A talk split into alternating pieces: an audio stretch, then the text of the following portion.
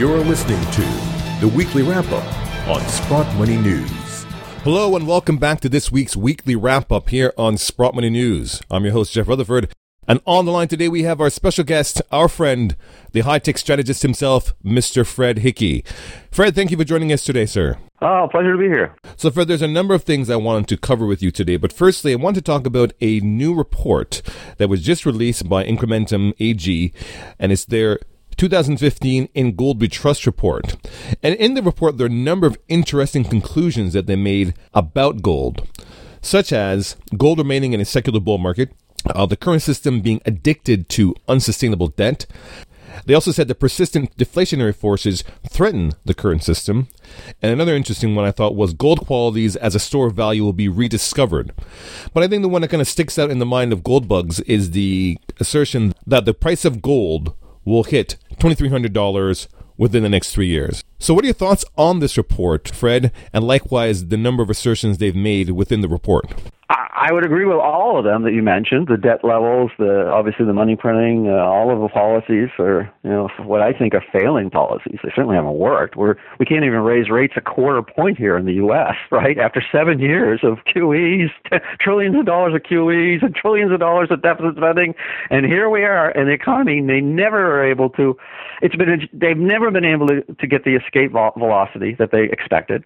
The Fed's forecast has been wrong every year and somehow they still believe in them. I don't I don't get it. Um, we're, we're, and we're weakening again this year, and they're going to continue as I as I believe as another stock market decline, and they're going to do more QE4. So that's going to lift gold prices.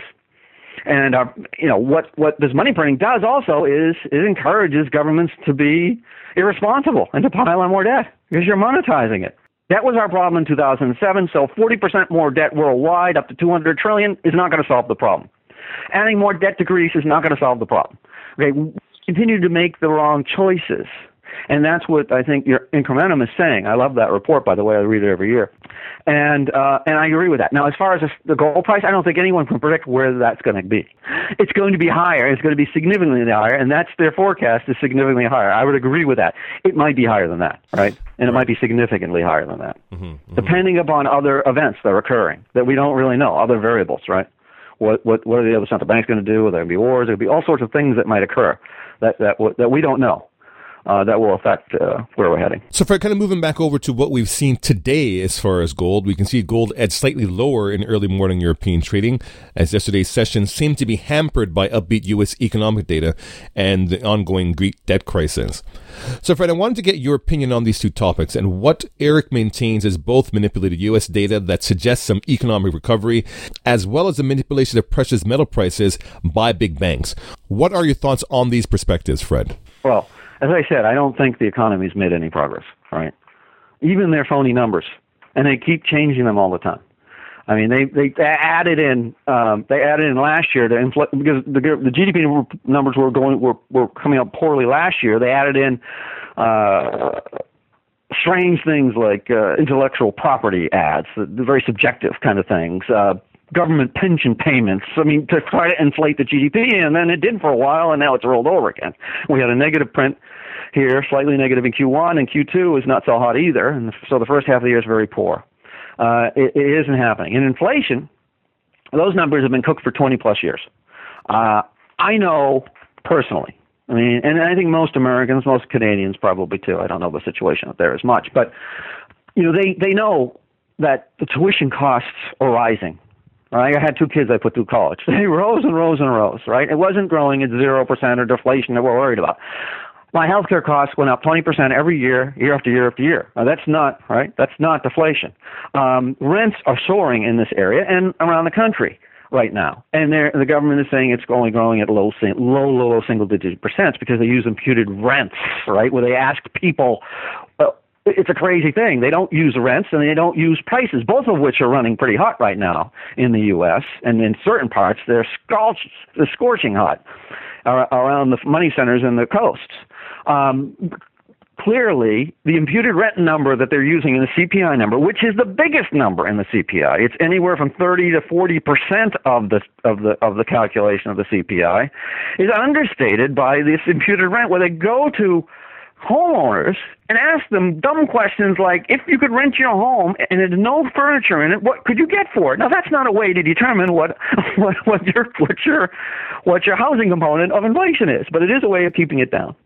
And they strip out anything that spikes up. And in my computer world, right? They they assume hedonic deflating. They assume quality improvements, and so they even though the prices of things don't necessarily come down, they say they are according to their calculations to the point where it's nonsensical. I mean, they claim that TV sets have fallen over the last decade or so, 90%, okay, according to their numbers. So that's in the, in the CPI calculations. 90%. Now, they haven't fallen 90%. You're still paying $500. You might get a bigger screen. You're not getting that much of a difference in experience. It's still the prices are around the same. Same thing in the computer world. But how about this one? They calculate, the government calculates that computer prices have declined 110% over the last decade. Now, how does anything decline 110%, I ask you, right? Only in the world of the crazy government can that happen, right? Only there. And so they have all of these ways, means of depressing inflation, yet as a consumer person, my the, my taxes go up, my infl- all of my big purchases, my biggest cost to me, it was tuitions, it's healthcare costs, uh, food costs. What's the price of beef soaring? What's the price of eggs soaring? Right? Well, there isn't hardly anything other than a recent decline in gasoline prices.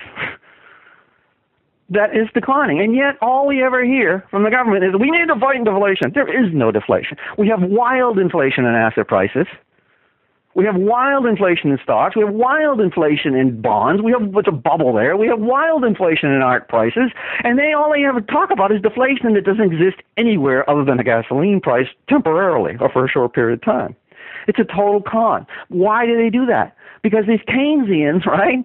Think that money printing and central planning works, and it hasn't been working. But if they were to put the, the right CPI numbers in there, right, you would show inflation, and they couldn't have 0% rates. They couldn't print money because people would know that that's going to eventually end up the way that all money printing episodes have occurred. Money printing never has worked. It only leads to high inflation. So what they're trying to do is suppress inflation right? And it and it, and also when you suppress the CPI numbers, that helps that tend, that it, by the calculation inflates GDP. I think we're really in a recession right now. it's certainly apparent in my technology world where where where you know where the numbers aren't as cooked, right? Where revenues are declining, right? Where capital expenditures aren't occurring. Right? It's a recessionary it's recessionary in the technology world right now. And I think that's the real world. I think that's what's out there. So yeah, the, the government's doing all these kinds of things, and it's absolutely crazy. And it's part of the reason why gold is has been under pressure because they believe they believe that there's deflation. Although deflation is good for gold too. It's only it's only Goldilocks environment where there's no inflation or no deflation where gold is not going to do well, and that almost never happens. So yeah, I agree with Eric. I agree that that the numbers are no good. Uh, it's clear in my world, the world that I inhabit, and I think most other people and I think it's one of the reasons why people don't have confidence right now. They don't have confidence in government. They don't have confidence in, in many of our institutions. Uh, they don't believe, even they're being told the economy is improving, they don't believe it. Their real wages are in decline because the real inflation is up and the wages haven't been rising. So it's a mess. It's the kind of mess you would have expected when they went down the money printing road. Well, Fred, we'd like to thank you for joining us today on the weekly wrap up, and we really hope we can speak to you in the months to come. That's been a pleasure. Nice talking to you. Thank you, Fred. And to our listeners, thank you for listening. This is Jeff Rutherford for the weekly wrap up here on Sprott Money News. Have a great weekend.